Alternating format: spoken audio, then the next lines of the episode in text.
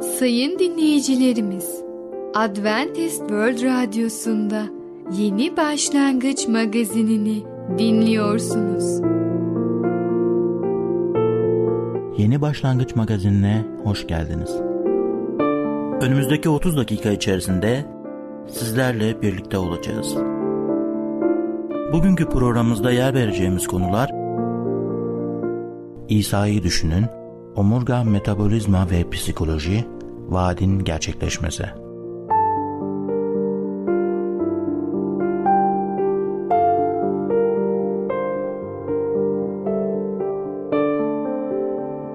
Adventist World Radyosu'nu dinliyorsunuz. Sizi seven ve düşünen radyo kanalı. Sayın dinleyicilerimiz, bizlere ulaşmak isterseniz e-mail adresimiz radio.umutv.org radio.umutv.org Bizlere WhatsApp yoluyla da ulaşabilirsiniz. WhatsApp numaramız 00961 357 997 867 06 00961 357 997 867 06 Merhaba değerli dinleyicimiz. Ben Tamer. Başarılı Yaşam programına hoş geldiniz. Bugün sizlere İsa'yı düşünün hakkında konuşacağız. İlk önce İbraniler 3. bölüm 1. ayeti okumak istiyorum. Şöyle diyor kelam. Bunun için göksel çağrıya ortak olan kutsal kardeşlerim dikkatinizi açıkça benimsediğimiz inancın elçisi ve başkahini İsa'ya çevirin. Hayal kırıklıkları, zorluklar, denenmeler, ayırtılmalar, acı ve ıstırapla karşılaştığımızda durumlardan ve hayatın monotonluğundan yorulup bittiğinizde İsa'yı düşünmekten daha esindirici bir şey yoktur. Onu yaratıcı, insanlığın kurtarıcısı, Tanrı'nın tek oğlu, krallar kralı, Rabler Rabbi, ilk ve son olarak düşündüğümüzden kuşku duymuyorum. Liste uzayıp gider ama onu hiç insan olarak düşündünüz mü? Bunu düşünmekte İsa'yı başka türlü düşünmekte bulunmayan şefkatli bir tatlılık ve bir cesaret merhemi vardır. Çünkü başkahinimiz zayıflıklarımızda bize yakınlık duymayan biri değildir. Tersine her alanda bizim gibi denenmiş ama günah işlememiştir diyor İbraniler 4. bölüm 15. ayette. Kuşkusuz o meleklere değil İbrahim'in soyundan olanlara yardım ediyor. Ama kul özünü alıp insan benzeyişinde doğdu diyor Filipiler 2.7'de. İbraniler 2. bölüm 16'dan 18'e kadar bölümde ise şunu anlıyoruz. İsa merhametlidir. Sizin çektiğiniz acılar onu etkiler. İkincisi İsa sadıktır. Sizi terk etmeyecektir. Ve üçüncüsü İsa size yardım edecek güce sahiptir. Kendinizi deneyip acı çektiği için denenenlere yardım edebilir. İsa bir elçi ve başkahindir. Elçinin işi Tanrı'dan alıp insanlara vermektir. Başkahinin işi insandan alıp Tanrı'ya vermektir. Mesih'te hem Tanrı hem de insana sahibiz. Bugünü göğüslerken yardım alabileceğimiz bir kaynak olduğu için Rabbe çok şükürler olsun. İsa beni tanır ve anlar. Benim acılarımı hisseder. O tüm güce sahiptir. Ve Tanrı bizde etkin olan kudretiyle dilediğimiz ya da düşündüğümüz her şeyden çok daha fazlasını yapabilecek güçtedir. İsa'yı düşündüğümüzde günün üstesinden gelmek için ihtiyacımız olan şeylere sahip oluruz ve ayrıca de ondan öğreniriz. İsa Mesih'i örnek alırsak sevgiyle o zaman onun hakkında diğer insanlara da paylaşmış olacağız. İsa'nın öğretme tarzı insanlar üzerinde nasıl bir etki bıraktığını bir düşünün. İsa Tanrı'nın sözünü öğretirken onu dinlemek ne kadar heyecan verici olurdu. Bir düşünün. Onun karşılaştığı insanlar üzerinde nasıl bir etki bıraktığını kutsal kitapta görebiliriz. Örneğin İncil yazarı Luka İsa'nın memleketindeki insanların onun ağzından çıkan güzel sözlere hayran kaldıklarını söyler. Matta ise İsa'nın dağdaki vaazını dinleyenlerin onun öğretme tarzına hayran kaldığını anlatır. Yuhanna'nın kaydında ise İsa'yı tutuklamak için gönderilen fakat onu almadan dönen görevlilerin şöyle dediğini okuruz. Onun gibi konuşan biri görülmemiştir. Luka 4.22'de bunu okuyabilirsiniz. Peki İsa öğretirken hangi yöntemleri kullandı? Görevliler haklıydı. İsa gerçekten de gelmiş geçmiş en büyük öğretmendi. Açık ve basit ifadelerle ayrıca çürütülmez bir mantıkla öğretti. Öğretirken ustalıkla örnekler ve sorular kullandı. Farklı sınıflardan insanlara hitap ederken öğretme tarzını onlara göre ayarlayarak konuştu. Öğrettiği hakikatler anlaşılır olmakla beraber derin anlamlar taşıyordu. Fakat İsa'yı en büyük öğretmen yapan sadece bunlar değildi. Asıl etken sevgiydi. Bir öğretmen olarak İsa'yı o zamanki din adamlarından farklı kılan neydi? Yazıcılar ve ferisiler arasında da öğretme becerisine sahip bilgili ve zeki adamlar mutlaka vardı. O halde İsa'nın öğretme tarzını farklı kılan neydi? O zamanki din adamları sıradan insanlara sevgi duymuyorlar. Aksine onları hor görüyor ve lanetli diye adlandırıyorlardı. Oysa İsa onlara acıyordu. Çünkü çobanı olmayan koyunlar gibi dağılmış ve hırpalanmışlardı. O başkalarına iyi davranan şefkatli ve duygudaş biriydi. Ayrıca din adamları Tanrı'ya da gerçek bir sevgi duymuyorlardı. Fakat İsa babasını çok seviyordu ve onun istediğini yapmaktan zevk alıyordu. Din adamları Tanrı'nın sözlerini kendi çıkarları için çarpıtırken İsa Tanrı'nın sözünü sevgi onu öğretti. Açıkladı, savundu ve uyguladı. Evet, Mesih'in tüm kişiliğine şekil veren nitelik sevgiydi. Sevgisi insanlara davranış tarzında, öğrettiği şeylerde ve öğretme şeklinde açıkça görülüyordu. Sevgiyle öğretmek neden önemlidir? Öğretirken neden bilgi ve beceri de önemlidir diye kendimize sorabiliriz. Bizim için ne denebilir? Mesih'in takipçileri olarak hizmetimizde ve yaşamımızda onu örnek almak istiyoruz. Dolayısıyla amacımız sadece kutsal kitaptaki bilgileri aktarmak değil, aynı zamanda Tanrı'nın niteliklerini, özellikle de sevgisini yansıtmaktır. Böylece hep birlikte İsa'yı düşüneceğiz ve Efendimiz İsa Mesih'in yardımıyla mutlu yarınlara ilerleyeceğiz. Başarılı dolu bir yaşam sürdüreceğiz. Değerli dinleyicimiz, bugün İsa'yı düşünün hakkında konuştuk. Bir sonraki programda tekrar görüşmek dileğiyle hoşça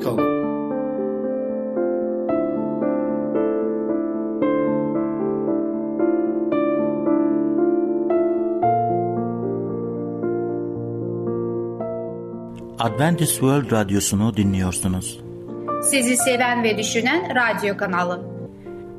Sayın dinleyicilerimiz, bizlere ulaşmak isterseniz e-mail adresimiz radio.umutv.org radio.umutv.org Bizlere WhatsApp yoluyla da ulaşabilirsiniz. WhatsApp numaramız 00961 357 997 867 06 00961 357 997 867 06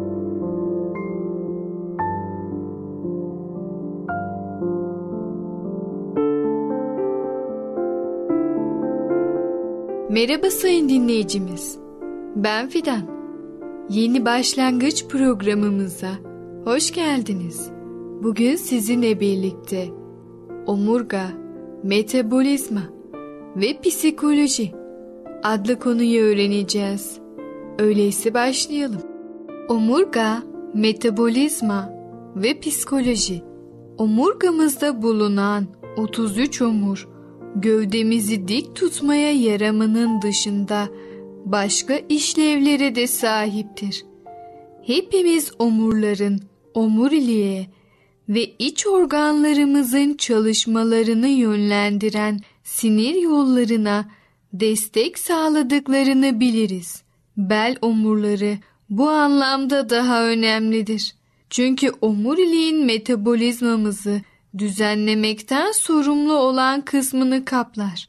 Başka bir deyişle eğer bel omurlarımızda omurların kayması gibi rahatsızlıklar varsa hızla kilo alma ya da verme eğiliminde olabiliriz. Bu bazı insanların neden fazla yemedikleri halde kilo aldıklarına ve bazı insanların da aşırı yedikleri halde zayıf kaldıklarına basit bir açıklama getirir. Her iki grubun da bel omurlarında patolojik bir değişiklik olmuştur. İç organlara giden sinirleri etkileyen bel omurlarındaki sorunların neden olduğu aşırı kilolar bu organların normal çalışmalarını da sekteye uğratır. Bu rahatsızlık genel olarak metabolik bozukluk diye tarif edilir. Omurganın beldeki bölümünde şiddetli rahatsızlıkların olması halinde kilo değişimleri çok daha dramatik olur. Şunu sorabilirsiniz. Hasar görmüş bir omurga nasıl düzeltilebilir? Öncelikle aşırı kilo almanın diğer nedenlerinin ele alınıp hasarların düzeltilmesi tartışmasının daha sonraya bırakılmasında fayda vardır. Anormal kiloların doğrudan sebepleri genellikle hasta bel omurlarından kaynaklanır. Bu nedenle uzun vadede hiçbir diyet anormal kilo almanın ya da vermenin önüne geçemez. Düşük kalori diyetleri, öğün sayısını azaltmak veya zayıflama ilaçları anormal kilonun sebebini ortadan kaldırmazlar. Yalnızca belirtileriyle savaşırlar. Diyet yapmaya ilişkin şöyle yorumlar vardır. Uzun sürelerle diyet yapmak dolaşım sistemimiz için son derece zararlıdır. Bedenimiz bir kilogram yağ dokusu için 10 bin metre kan damarı inşa etmek zorunda kalır. Diyet nedeniyle kilomuzun sık sık değişmesi halinde dolaşım sistemimiz üzerinde sürekli olarak bir baskı oluşur ve bu da kan damarlarında ciddi yıpranmalara neden olur. Sürekli çeşitli diyetler deneyen insanların damarlarının şiştiğini veya derilerinin altında damarların çatladığını görebilirsiniz. Bedenimizdeki bütün rahatsızlıkların yalnızca fiziksel değil, ayrıca psikolojik nedenlerinin de olduğunu anlamamız önemlidir. Düşünme biçimimiz karşımıza nelerin çıkacağını, hayatımızın iyi ve kötü taraflarını etkiler. Kendinize kulak vermeyi deneyin. Eğer aynı düşünceyi birkaç gün içinde tekrar tekrar ifade ediyorsanız bu sizin zihinsel şablonunuz olmuştur. Hepimiz düşüncelerimizle yaşarız. Düşüncelerimiz davranışlarımızı yönlendirir. Eğer düşünceleriniz öfke, korku, acı, üzüntü ve intikam duygularıyla doluysa bunlar ne tür davranışlara yol açabilir? Eğer düşünceleriniz olumluysa hayattan en iyisini bekleyebilirsiniz. Fakat olumsuz düşünmek yalnızca zorluklar ve başarısızlıklara neden olur. Düşünme biçimimiz yalnızca başarı ve başarısızlıklarımızı belirlemekle kalmaz. Sağlığımız üzerinde de hayati bir etki yapar. Örneğin pek çok insan baş, boyun ve sırt ağrıları çeker. Bu ağrıların nedeni ne olabilir? Boynumuz zihinsel olarak esneklikle ilişkili olabilir. Düşüncelerimiz de esneklik, bir soruna farklı bakış açılarından yaklaşabilmek ve çözüm bulmakta yaratıcı olmak anlamına gelir.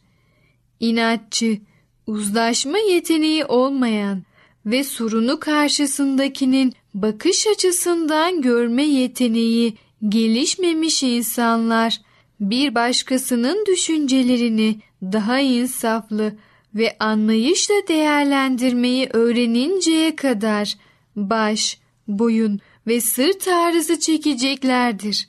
Eğer herkesi ve her şeyi eleştirmeyi alışkanlık haline getirmişsek eklemlerimiz ve kaslarımız ağrımaya başlar.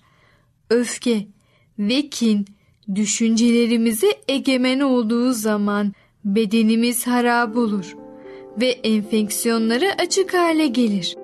Evet sayın dinleyicimiz, omurga, metabolizma ve psikoloji adlı konumuzu dinlediniz. Lütfen siz de hasar görmüş omurganızı düzelterek metabolizmanızı değiştirin ve fazla kilolarınızdan kurtulun. Bir sonraki programımızda tekrar görüşene kadar kendinize çok iyi bakın ve sağlıcakla kalın. Adventist World Radyosu'nu dinliyorsunuz. Sizi seven ve düşünen radyo kanalı.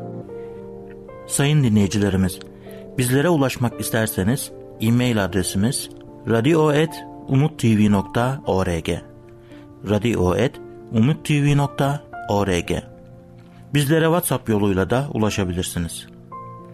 WhatsApp numaramız 00961 357 997 867 06 00961 357 997 867 06 Sevgili dinleyici merhabalar. Kaderi Değiştiren adlı programa hoş geldiniz. Ben Ketrin. Bugün sizlerle birlikte olmaktan mutluluk duyarım. Bugün konuşmak istediğim konunun ismi itaat eylemi. Önceki programda hatırlarsanız İbrahim'in çok büyük bir denemeden sınamandan geçmiş oluyordu. Allah ondan biricik oğlunu vaat etmiş olan oğlunu kurban getirilmesini istemişti. İbrahim her şeye rağmen aklının almadığı birçok sorulara rağmen o Allah'ın yolunda Allah'ın isteğini yerine getirmeye karar verdi. Bu yolculuğu araştırmaya ya da görmeye devam edeceğiz. İbrahim İshak ile daha önce defalarca kurban sunmak için dağlara gitmişlerdi. Ancak artık yaşlı olan İbrahim odunları taşıyamayacak kadar güçten gitmişti. Böylece onları oğlunun güçlü sırtına yüklüyor ve yola devam ediyorlar. Bir süre sonra hayvan nerede baba diye soran gencin sesini duyabiliyor musunuz? Çocuğun sorusu İbrahim'in kalbine bir ok gibi saplanmış olmalı. Ancak İbrahim Allah'ın vaadiyle teskin olarak umudunun gücüyle 8. ayette cevap verdi. İbrahim, oğlum yakmalık sunu için kuzuyu Tanrı kendisi sağlayacak dedi. İkisi birlikte yürümeye devam ettiler. İbrahim ile İshak Moria Dağı'nın zirvesine giden yolun son 200 metresine yürürken belki de genç adam kurbanın kendisi olacağını anlamaya başlamıştır. 9. ayette bir oğlun babasına itaatin ve saf güvenin muhteşem bir tarif yapılıyor. Tanrı'nın kendisine belirttiği yere varınca İbrahim bir sunak yaptı. Üzerine odun dizdi. Oğlu İshak'ı bağlayıp sunaktaki odunların üzerine yatırdı. Evet, İbrahim büyüyüp genç bir adam olan ve babasıyla aynı mana sahip bir çocuk yetiştirmişti. Ellerin bağlanmasına izin verdi ve babasının onu kaldıracak kadar güçlü olmadığını bildiğinden sunağının üzerine kendisi yattı. İtaati ölümle sonuçlanacak olmasına rağmen İshak canını vermeye gönüllüydü. İbrahim de oğlunun kaybedecek olmasına rağmen Allah'a itaat etmeye gönüllüydü.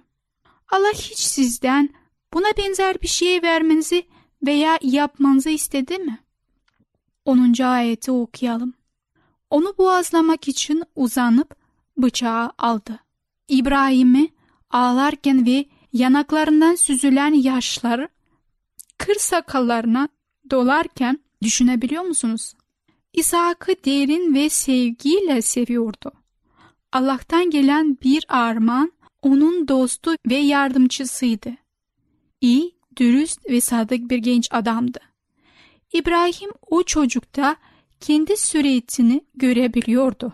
Şimdi ise oğluna aktardığı iman İshak'ın babası için hiç karşı koyamadan sunağa çıkmaya gönüllü olmasını sağlamıştı. İbrahim oğlunun gözlerine içine bakmış olmalı. Belki yanağına öperek kısa bir dua etmiştir. Son derece kesin bir kararlılıkla yanında duran bıçağı aldı ve o an aile çocuğun kanlı ölümlü arasında yalnızca milisaniyeler süren zaman diliminden göklerden şimşek gibi bir ses geldi. Kurtaran bir ses. Bir dostun sesi. Bunu 11. ve 12. ayetlerde okuyalım. Ama Rabbin meleği göklerden İbrahim, İbrahim diye seslendi. İbrahim işte buradayım diye karşılık verdi. Melek çocuğa dokunma dedi. Ona hiçbir şey yapma. Şimdi Tanrı'dan korktuğunu anladım. Biricik oğlunu benden esirgemedin. Kurtuluş, gökten kurtuluş gelmişti. 13'ten okuyalım. İbrahim çevresine bakınca boynuzları sık çalılara takılmış bir koç gördü. Gidip koçu getirdi. Oğlunun yerine onu yakmalık sunu olarak sundu. Oraya Yahve yer adını verdi. Rabbin dağında sağlanacaktır. Sözü bu yüzden bugüne de söyleniyor. Rabbin meleği göklerden İbrahim'e ikinci kez seslendi. Rab diyor ki, kendi üzerime ant içiyorum. Bunu yaptığım için biricik oğlumu esirgemediğin için seni fazlasıyla kutsayacağım. Soyunu göklerin yıldızları, kıyıların kumu kadar çoğaltacağım. Soyun düşmanların kentlerini mülk edinecek, soyunun aracılığıyla yeryüzündeki bütün uluslar kutsanacak. Çünkü sözümü dinledin. O gün kurban sunağından kanla karışık gözyaşları akmış olmalı. İbrahim ve oğlu denemeye geçtiler. Bir baba Allah'a olan sevgisini oğluna olan sevgisinden daha büyük olduğunu gösterdi. Bir oğul babasına ve Allah'a olan sevgisinin kendi hayatına duyduğu sevgiden daha büyük olduğunu gösterdi. Türkiye tarihinde Osman Paşa gibi çok az askeri önder vardır. Emrindeki askerler onun için şöyle diyorlardı. Osman Paşa büyük bir paşadan çok daha ötedir. Büyük bir insanlık önderidir. Bir taarruz yemri verdiğinde askerlerine gidin demez. Gelin beni izleyin der. Paşa kendi hayatını feda etme gönüllüydü. Bu sayede askerlere ona sevgi beslediler ve onun için her şeyi yapabilecek hale geldiler. Hiç kimse de insanın dostları uğruna canını vermesinden daha büyük bir sevgi yoktur denilmiştir. İshak bunu babası için yaptı ve İbrahim de oğlunu Allah'a kurban etmeye gönüllüydü. Denemeye geçti ve Allah tüm dünyayı bereketleyecek olan anlaşmanın İbrahim'e emanet edebileceğini kesin olarak bildi. Sevgili dinleyicimiz, İtaat Eylemi adlı konumuzu dinlediniz. Bir sonraki programda tekrar görüşmek dileğiyle. Hoşçakalın. Adventist World Radyosu'nu dinliyorsunuz. Sizi seven ve düşünen radyo kanalı. Sayın dinleyicilerimiz, bizlere ulaşmak isterseniz e-mail adresimiz radio.umutv.org radio.umutv.org Bizlere WhatsApp yoluyla da ulaşabilirsiniz. WhatsApp numaramız 00961 357 997 867 06 00961 357 997 867 06 Gelecek programımızda yer vereceğimiz konular cennet, baba, vaadin gerçekleşmesi. Yeni Başlangıç adlı programımızı pazar, salı ve perşembe günleri aynı saatte dinleyebilirsiniz. Bir programımızın daha sonuna geldik. Bir dahaki programda görüşmek üzere, hoşçakalın.